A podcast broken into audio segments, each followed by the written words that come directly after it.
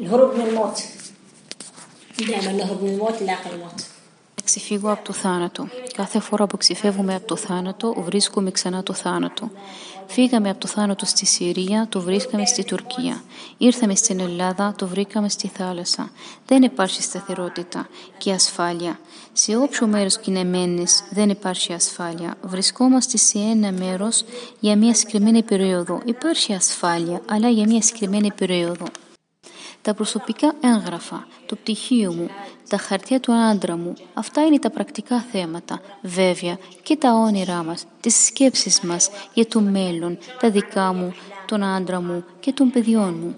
Το πιο σίγουρο για μένα είναι να δουλέψω με το πτυχίο μου, γιατί έχω τελειώσει το πανεπιστήμιο, το ίδιο και ο άντρας μου και αυτός έχει τελειώσει το πανεπιστήμιο για τα παιδιά μας, το σχολείο για ένα καλύτερο μέλλον, η ασφάλεια και να μην βιώσουν τον ρατσισμό τα παιδιά.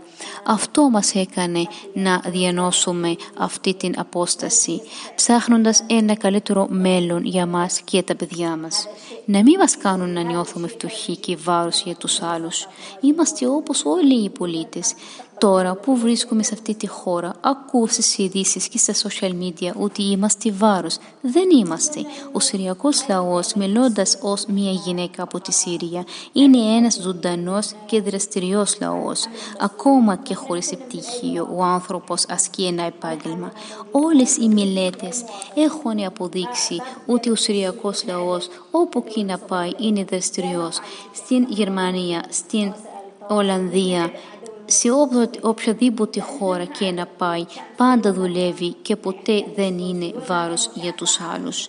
Μας κάνουν να νιώθουμε ότι είμαστε αριθμοί και δεν μετράνε ότι είμαστε άνθρωποι με συναισθήματα. Σε όποιο χώρα και να είμαστε, πάντα υπάρχει ένας φόβος. Θέλω να στέλνω ένα μήνυμα στην Ευρωπαϊκή Ένωση ότι οι πρόσφυγες ζουν στο έλεος των αποφάσεων.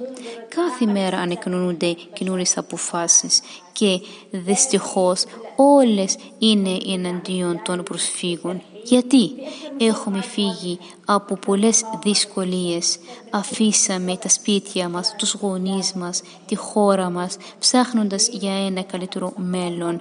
Βρίσκουμε όλες αυτές τις αποφάσεις μπροστά μας που επηρεάζουν την ψυχολογία μας και μας επιβαρύνουν οικονομικά. Ψάχνουμε για ένα καλύτερο μέλλον, όχι άλλη καταστροφή.